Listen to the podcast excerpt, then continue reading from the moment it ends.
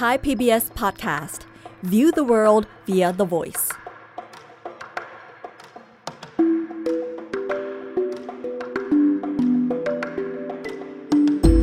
อาเซียนไอส์เปิดมุมมองใหม่ผ่านเรื่องลึกแต่ไม่ลับของผู้คน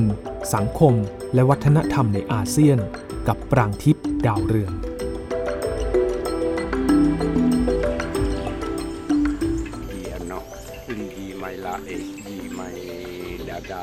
dagat di may mahita kunyawa yu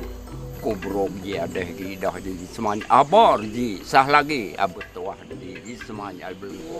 yo di คุณผู้ฟังคะ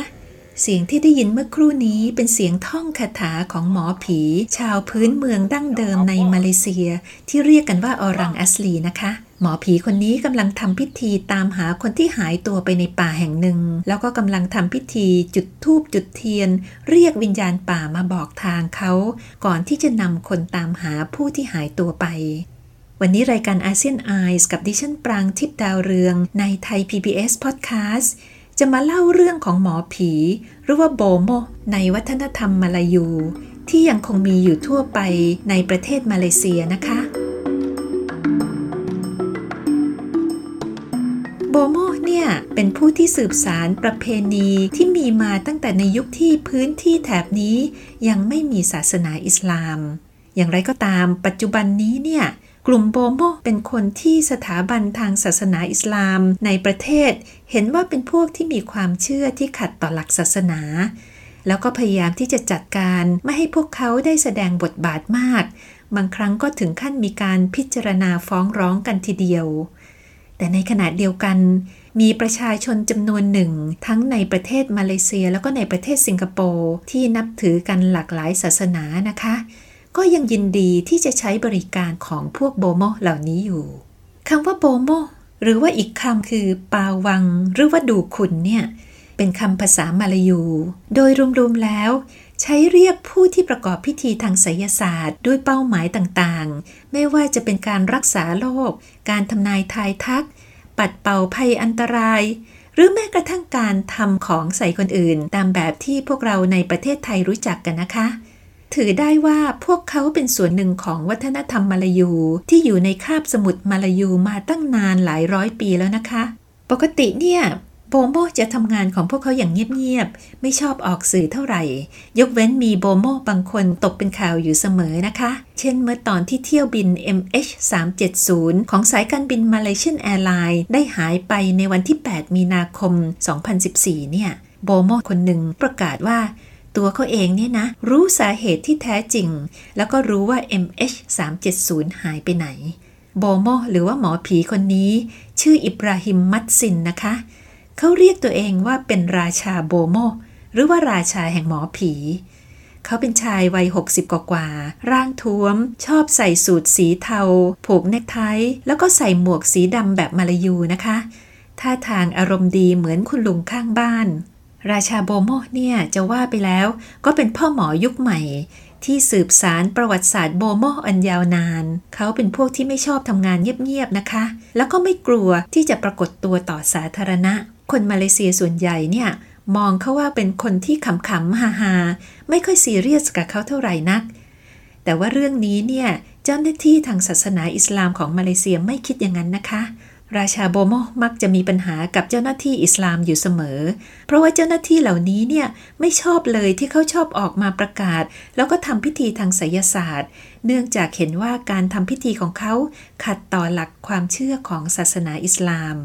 พอเครื่องบินหายไปได้สี่วันนะคะ ราชาโบโมก็จัดการเดินทางไปประกาศที่สนามบินนานาชาติในกรุงกัวลาลัมเปอร์ ที่เรียกกันว่า KLIA เนี่ยนะคะ เขาบอกว่าเขาเนี่ยมาเพื่อที่จะทำพิธีค้นหา MH370 ตอนนั้นเนี่ยบรรยากาศในสนามบินกำลังเคร่งเครียด มีคนโศกเศร้ามากมาย แล้วก็จิตใจญาติพี่น้องของคนที่สูญหายไปกับเครื่องบินกำลังสั่นคลอน มีนักข่าวไปรอรับข่าวอยู่ที่สนามบินจำนวนมาก ราชาโบโมก็เลยกลายเป็นจุดสนใจขึ้นมา อาจจะเป็นเพราะว่าการปรากฏตัวของเขาเป็นการคลายเครียดสำหรับนักข่าวที่ทำข่าวเศร้าๆมาแล้วทั้งวันก็ได้พอเข้ามาถึงพวกนักข่าวที่เฝ้าอยู่ที่สนามบินเนี่ยไปรายล้อมเขานะคะ ไปดูพ่อหมอทำพิธีเขาก็จัดการร่ายบทสวดมนต์แล้วก็บอกว่าให้ผู้ที่ศรัทธาในตัวเขาที่มีอยู่ประมาณ1 0 0 0 0แสนคนในที่ต่างๆ ทั่วประเทศเนี่ย พร้อมใจกันอ่านคัมภีร์อัลกุรอานบทที่ 36 แล้วก็อธิษฐานช่วยเขาในขณะที่เขากำลังค้นหาเครื่องบินอยู่ วิธีค้นหาเครื่องบินของเขาเนี่ยเขาก็จะมีเครื่องมือนะคะ ก็คือไม้ไผ่ท่อนเล็กๆ มีรูอยู่ตรงกลางอยู่คู่หนึ่ง ตัดให้มีความยาวเท่ากับกล้องส่องทางไกลธรรมดานะคะเขาก็จัดการเอาไม้ไผ่ทั้งสองท่อนเนี่ยมาส่องนะคะ แล้วก็ส่องไปส่องมาบนท้องฟ้า ทำทีว่าหาเครื่องบินที่หายไป นอกจากไม้ไผ่สองท่อนเนี่ยเขาก็ยังมีอุปกรณ์อื่นๆอีกนะคะ ไม่ว่าจะเป็นเครื่องบินจำลองที่ทำจากหวายสาร เขามีมะพร้าวสองลูกที่เขาชูขึ้นมาแกว่งไปแกว่งมานะคะ มีกับดักปลา แล้วก็มีตะขอที่ใช้ตกปลา พอทำพิธีเสร็จเขาก็ประกาศว่าเขารู้แล้วละ่ะเขาเห็นแล้วว่า เที่ยวบิน MH370 เนี่ยถูกวิญญาณร้ายจี้เอาไป และขณะนี้ได้เข้าไปอยู่ในมิติที่มองไม่เห็นด้วยตาเปล่าทำพิธีเสร็จแล้วเขาก็จัดแจงกลับบ้านนะคะ เย็นวันนั้นเนี่ยนักข่าวก็รายงานข่าวกันหลายเจ้านะคะ ก็สนุกสนานกันไป เห็นราชาโบโมทำพิธีแปลกๆ โดยเฉพาะอย่างยิ่งตอนที่เขาชูมะพร้าวสองลูกนี้ขึ้นน่ะนะคะ เป็นภาพที่น่าขำขันในสายตาของคนจำนวนมาก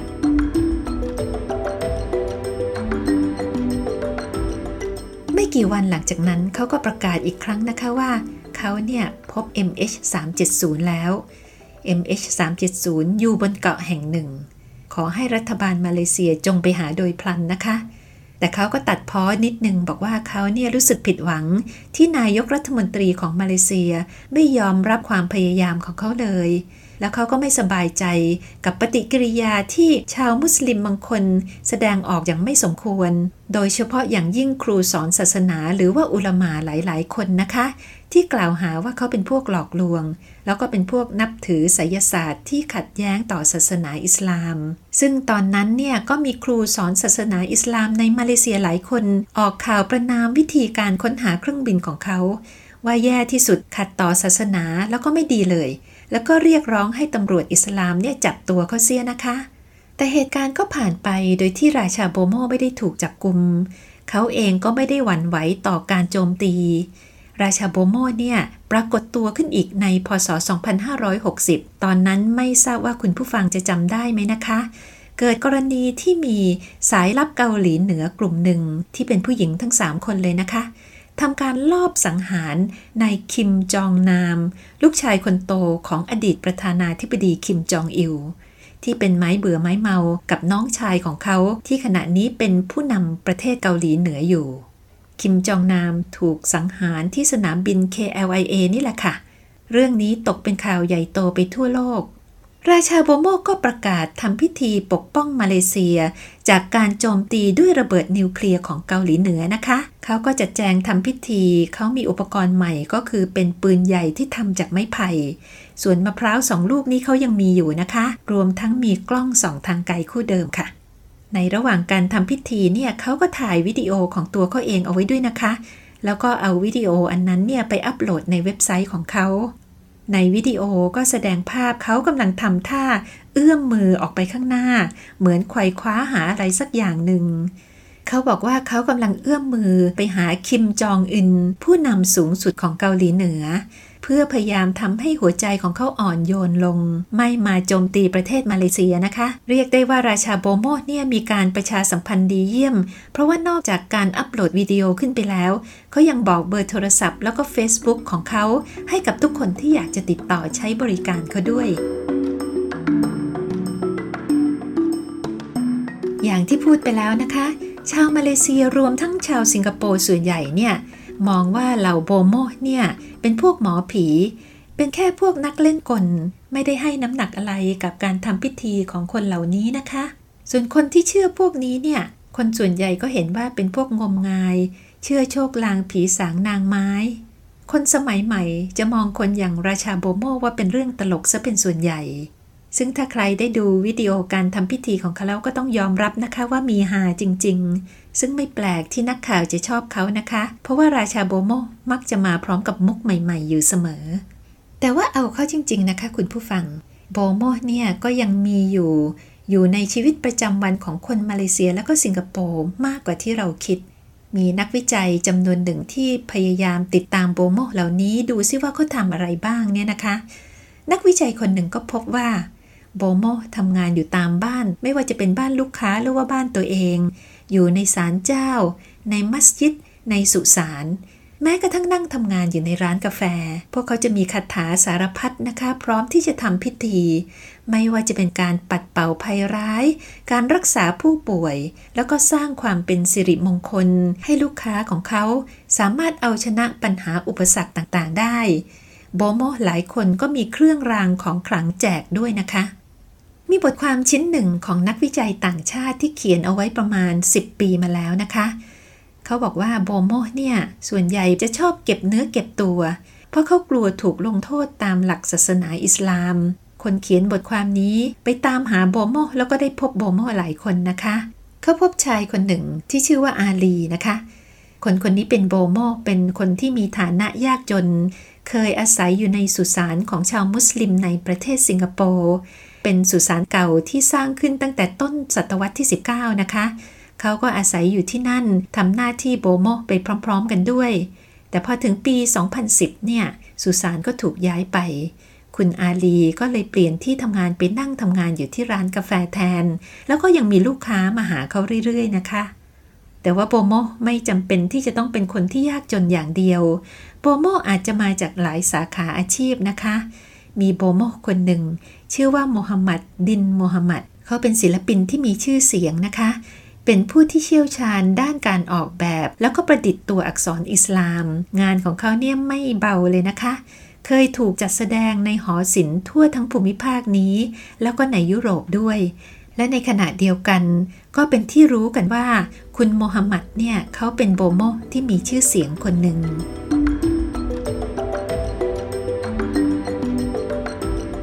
โบโมในคาบสมุทรมาลายูเนี่ยมีประวัติศาสตร์อันยาวนานนะคะ ถึงปัจจุบันจะถูกมองว่าเป็นเรื่องงมงายหลอกลวง แต่ว่าในอดีตเนี่ยไม่เหมือนกันนะคะ พวกเขามีความสำคัญต่อชีวิตของคนทั่วไปในสังคมมาลายู มีบันทึกเก่าเป็นตัวอักษรยาวี ราวๆร้อยปีมาแล้วเนี่ยที่บอกว่าเกษตรกรชาวมาลายู ชอบจ้างโบโมมาทำพิธีอวยพรสร้างสิริมงคลให้กับไร่นาของพวกเขา พื่อที่จะให้ได้ผลผลิตที่ดีในปีนั้นๆ แม้กระทั่งกฎหมายมาลายูเก่าก็เช่นเดียวกันนะคะ กฎหมายเก่าของรัฐเปรักเช่น กฎหมายหมายเลข 99 เนี่ย ได้ระบุเอาไว้ว่าโบโมอยู่ในฐานะของผู้ปกครองไร่นา ซึ่งน่าจะหมายถึงการเป็นผู้ที่มีอำนาจศักดิ์สิทธิ์เหนือไร่นาทั้งปวง และกฎหมายก็บอกว่าพวกเขามีสิทธิ์ที่จะได้รับการบำรุงรักษาจากผู้ที่มีศรัทธา ซึ่งก็คือเจ้าของนานั่นเอง หมายถึงว่าเวลาโบโมมาทำพิธีให้ เจ้าของนาก็จะต้องจ่ายค่าตอบแทนให้เขานะคะ มีบันทึกของนักเดินทางชาวอังกฤษในรัฐเปรักในยุคนั้น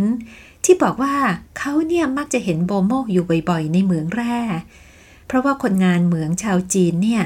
จะใช้โบโมช่วยหาสายแร่ดีบุก คนงานชาวจีนมักจะจ้างโบโมให้ชี้จุดของแร่ดีบุกใต้ดิน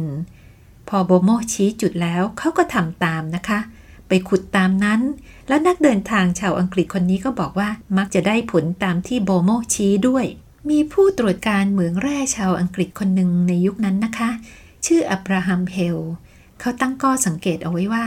โบโมเนี่ยโดยเฉพาะโบโมที่อาศัยอยู่ในรัฐเปรักที่มีการทำเหมืองมากๆเนี่ยนะคะ เป็นพวกที่มีรายได้ดีมาก เพราะเขามักจะได้เงินจากเท่าแก่เรือขุดแร่ชาวจีน สูงถึงครั้งละ100 หรือว่า 200 ดอลลาร์สหรัฐทีเดียว จากการให้บริการชี้จุดแร่ดีบุกแต่ละครั้งนะคะ คิดดูนะคะว่า 100 กว่าปีมาแล้วเนี่ย เงินร้อยหรือ 200 เหรียญสหรัฐเนี่ยไม่น้อยเลยนะคะ มากกว่า 100 หรือ 200 เหรียญสหรัฐของยุคปัจจุบันหลายเท่าทีเดียวค่ะคุณผู้ฟัง คุณอับราฮัมเฮลเอง ก็ยังยอมรับเองเลยนะคะว่าโบโมกพวกนี้เนี่ยมีความสามารถในการค้นหาแหล่งแร่ได้จริง ๆ ซึ่งเขาใช้คำว่าพวกนี้เนี่ยจมูกไวมากในการหาแร่ดีบุกนะคะ ชาวมาลายูแล้วก็ชาวจีนในวงการเหมืองแร่ของรัฐเปรักในยุคนั้นเนี่ยมีความเชื่อกันว่า พวกโบโมของรัฐเปรักมีความสามารถที่จะสำรวจป่าด้วยในตาที่มองเห็นสิ่งที่คนอื่นมองไม่เห็น นอกจากนั้นเนี่ยเขายังสามารถได้กลิ่นของแร่ในป่า แล้วก็สามารถชี้จุดให้กับลูกค้าพวกเขาได้ พวกเขาเก่งขนาดนี้นะคะ ลูกค้าของโบโมในตอนนั้นก็เลยไม่ได้มีแค่ชาวจีนและชาวมาลายู แต่ว่าชาวยุโรปก็ยังใช้บริการด้วยนะคะ เรื่องนี้มีหลักฐานค่ะคุณผู้ฟัง อัตชีวประวัติของมุนชีอับดูกาดี ที่รู้จักกันในนามของบิดาแห่งวรรณคดีมาเลนะคะ เขาได้บรรยายเอาไว้ว่าครั้งหนึ่งเนี่ยวิลเลียมฟาคูฮาที่เป็นชาวอังกฤษอาศัยอยู่ในมาลากา ได้จ่ายเงินให้โบโมคนหนึ่ง เพื่อช่วยเขาดักจับช้างป่า ในอดีตเนี่ยมาเลเซียเต็มไปด้วยโบโมโบโมแต่ละกลุ่ม มีวิชาหรือว่ามีคาถาที่ไม่เหมือนกัน โบโมบางกลุ่มมีวิชาที่รุนแรงกว่ากลุ่มอื่นนะคะบางคนก็เป็นนายพรานที่เชี่ยวชาญการเดินป่าล่าสัตว์ บางคนเป็นผู้เชี่ยวชาญด้านอาวุธ เช่นการใช้กริดมารายูเหล่านี้เป็นต้น การใช้โบโมเนี่ยไม่ได้มีแค่เมื่อร้อยปีที่แล้วเท่านั้น แต่ว่าปัจจุบันเนี่ย แม้ว่าหลาย ๆ คนจะไม่เชื่อแล้วนะคะ แต่ในมาเลเซียเองก็ยังมีคนใช้บริการของโบโมในลักษณะต่าง ๆ อยู่ รวมทั้งการทำเสน่ห์ด้วยนะคะ การเป็นโบโมในสมัยใหม่เนี่ยไม่ง่ายเท่าไหร่นักนะคะ เพราะว่าตั้งแต่ปลายศตวรรษที่ 19 นี่โบโมถูกโจมตี ทั้งจากฝ่ายศาสนาอิสลาม และจากฝ่ายความคิดสมัยใหม่ที่ไม่เชื่อเรื่องไสยศาสตร์ โบโมในมาเลเซียถูกควบคุมมากขึ้น ในหนังสือของผู้แทนของจักรภพอังกฤษในรัฐปะหังในยุคนั้นนะคะ ที่เขาชื่อว่าเซอร์เอฟซีคลิฟฟอร์ดเนี่ย ได้เขียนเอาไว้นะคะว่า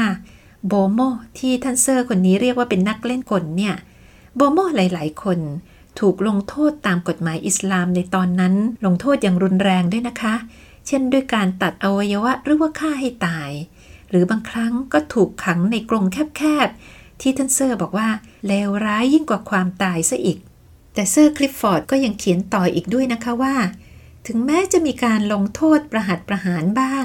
แต่กิจการของโบโมก็ยังเติบโตท่ามกลางกลุ่มชาวมุสลิม แล้วก็คนที่ไม่ใช่มุสลิมในประเทศมาเลเซียและสิงคโปร์ในตอนนั้นด้วย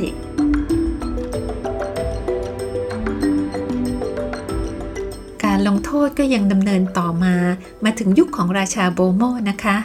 ที่จะว่าไปแล้วเขาก็อยู่ในฐานะของผู้สืบทอดประวัติศาสตร์โบโมอันยาวนานนี่แหละค่ะ เขาก็ถูกลงโทษแต่ไม่ใช่ด้วยวิธีการที่รุนแรงเหมือนร้อยกว่าปีที่แล้วนะคะ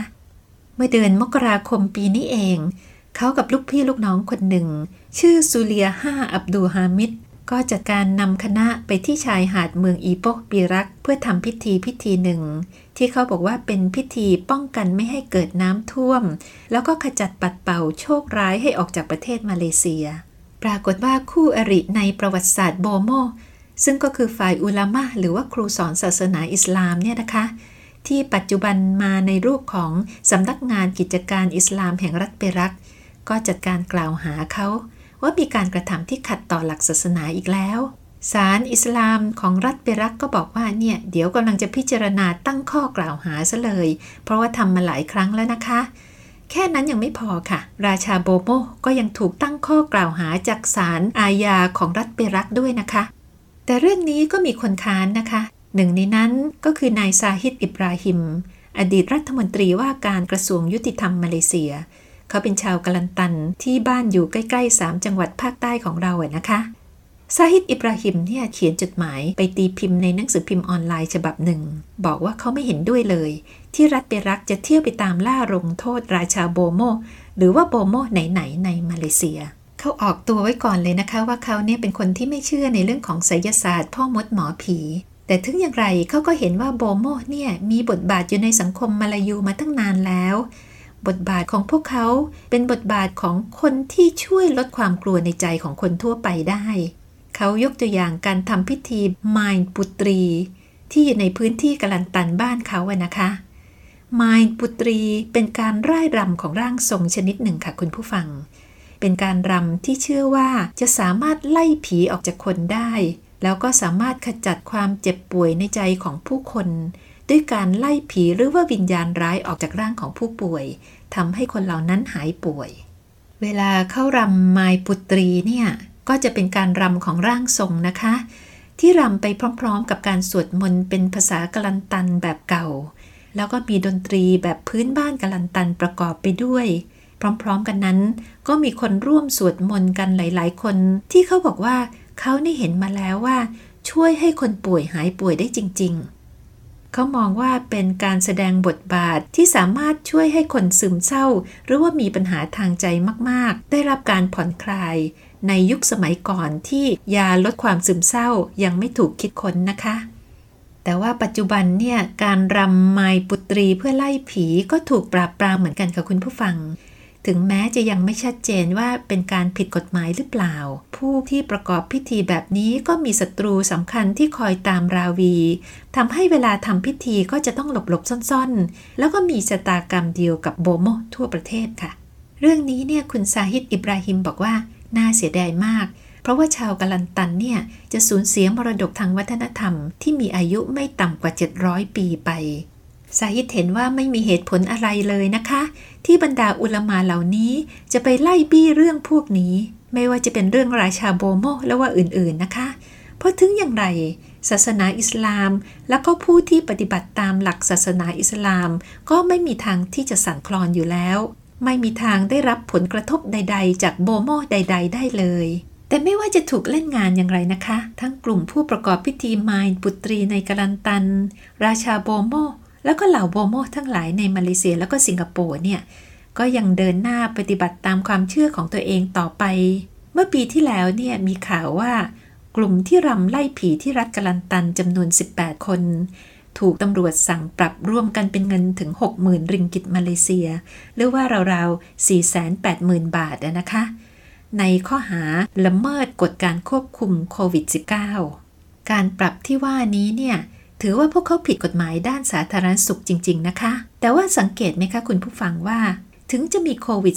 -19 ถึงจะถูกอุลมาบอกว่าการทำพิธีมายปุตรีขัดต่อหลักศาสนาเนี่ยก็ยังมีคนร้อยกว่าคนมาชุมนุมในการทำพิธี ซึ่งก็แสดงว่าพิธีรำไล่ผีในรัฐกาลันตัน ยังมีอยู่ไม่ได้หายไปไหนนะคะ รื่องของการยอมรับของคนมาเลเซียต่อการใช้หมอผีรักษาตัวเองเนี่ยเมื่อราวสิบปีที่แล้วเนี่ยมีนักวิชาการของมหาวิทยาลัยปุตรามาเลเซีย เขาไปสำรวจความเห็นของคนในกัวลาลัมเปอร์ 300 กว่าคน เรื่องของการใช้บริการพ่อหมอหรือว่าโบโมให้มาทำพิธีรักษาโรคนะคะ ปรากฏว่าราวครึ่งหนึ่งของผู้ตอบเนี่ยยอมรับว่าตัวเองเนี่ยถ้าหากว่าเจ็บป่วยก็ยังยอมรับบทบาทของโบโมให้มารักษาตัวเองอยู่ งานวิจัยนี้ก็ยังเขียนเอาไว้ด้วยค่ะว่า ก่อนที่อิสลามจะเดินทางมายังคาบสมุทรมาลายู ในศตวรรษที่ 7 โบโมเป็นสถาบันสังคมอย่างหนึ่งของมาลายูนะคะทำหน้าที่แนะนำให้ชาวมาลายูมีชีวิตที่ดี โดยเฉพาะอย่างยิ่งในเรื่องของการทำพิธีเพื่อรักษาโรคภัย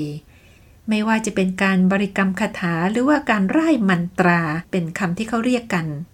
พออิสลามเริ่มมีอิทธิพลมากขึ้นในคาบสมุทรนะคะ โดยเฉพาะอย่างยิ่งในช่วงศตวรรษที่ 15 เนี่ย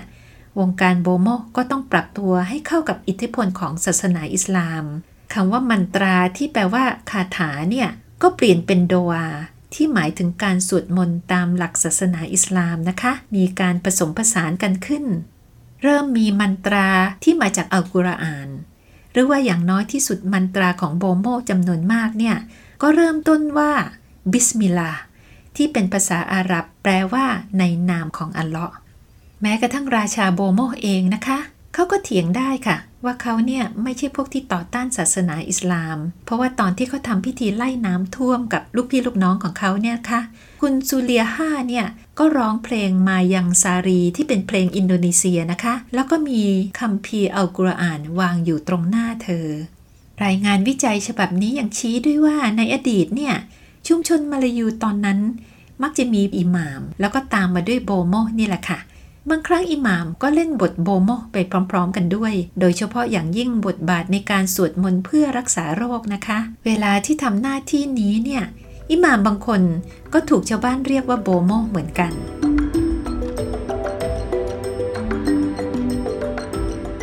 อย่างไรก็ตามในยุคหลังเนี่ย แนวทางศาสนาอิสลามในมาเลเซียก็เคร่งครัดขึ้น แม้ว่าโบโมจะพยายามปรับตัวเข้าหาศาสนาอิสลามอย่างไรก็ตาม ก็มีความขัดแย้งกันอยู่เสมอนะคะสำหรับราชาโบโมเองนะคะ หลังจากที่ฝ่ายกิจการอิสลามของเปรักกล่าวหาเขาเมื่อเดือนมกราคมปีนี้ เขาก็สู้กลับด้วยการไลฟ์ผ่าน Facebook ขู่ว่าจะฟ้องรัฐเปรักในข้อหาหมิ่นประมาท ขู่ว่าจะเรียกค่าเสียหาย 300 ล้านลิงกิต เวลานี้ราชาโบโมอายุ 70 กว่าปีแล้วนะคะ เขาก็ยังยึดมั่นในอุดมการโบโมของเขาอย่างสม่ำเสมอ เขาบอกว่าประเทศมาเลเซียเป็นประเทศประชาธิปไตย ถ้าหากว่าฝ่ายกิจการอิสลามเปรักเนี่ยจะกล่าวหาเขาทำไมไม่คุยกับเขาก่อน ไม่คุยกันให้รู้เรื่องว่าเขาหมายถึงอะไร ตัวเขาเนี่ยไม่ใช่หมอผีข้างถนน จะมาดูถูกดูหมิ่นเขาไม่ได้ทำให้เขาขายหน้า ดังนั้นหากว่าทางรัฐเปรักฟ้องเขา เขาก็จะฟ้องกลับนะคะ ในกรณีการฟ้องร้องราชาโบโมเนี่ยอดีตรัฐมนตรีว่าการกระทรวงยุติธรรมซาฮิดเขาก็แนะนำอย่างนี้นะคะ เขาบอกว่ารัฐบาลมาเลเซียเนี่ยไม่ควรไปไล่บี้คนที่ประกอบพิธีตามความเชื่อของตัวเอง แค่เฉยๆไป ไม่ให้ความสนใจก็ไม่มีใครเดือดร้อน แล้วก็ย้ำอีกนะคะว่า ศาสนาอิสลามเนี่ยจะไม่มีทางสั่นคลอนเพราะว่าโบโมอย่างนี้หรอก เขาก็หวังว่าสุลต่านแห่งรัฐเปรักจะทรงเข้าใจ แล้วก็รังงับฝ่ายกิจการอิสลามของรัฐไม่ให้เดินหน้าฟ้องร้องนะคะ เขาก็บอกว่าถ้าจะให้ดีกว่านี้เนี่ยน่าที่จะอนุญาตให้ร่างทรงที่กำลังตันบ้านเขาเนี่ย มาช่วยกันรำไล่ผีที่สิงอยู่ในบรรดาผู้นำประเทศบางคนดีกว่า ถ้าทำอย่างนั้นเนี่ย บางทีอาจจะช่วยเรียกสติของนักการเมือง แล้วก็ข้าราชการประจำบางคนกลับมาได้นะคะคำแนะนำนี้น่าคิดและอาจจะใช้ได้กับประเทศในเอเชียตะวันออกเฉียงใต้แทบทุกประเทศเลย คุณผู้ฟังว่าไหมคะ วันนี้สวัสดีค่ะอาเซียนไอส์เปิดมุมมองใหม่ ผ่านเรื่องลึกแต่ไม่ลับ ของผู้คน สังคม และวัฒนธรรมในอาเซียน ติดตามฟังได้ที่เว็บไซต์ www.thaipbspodcast.com หรือแอปพลิเคชัน Thai PBS Podcast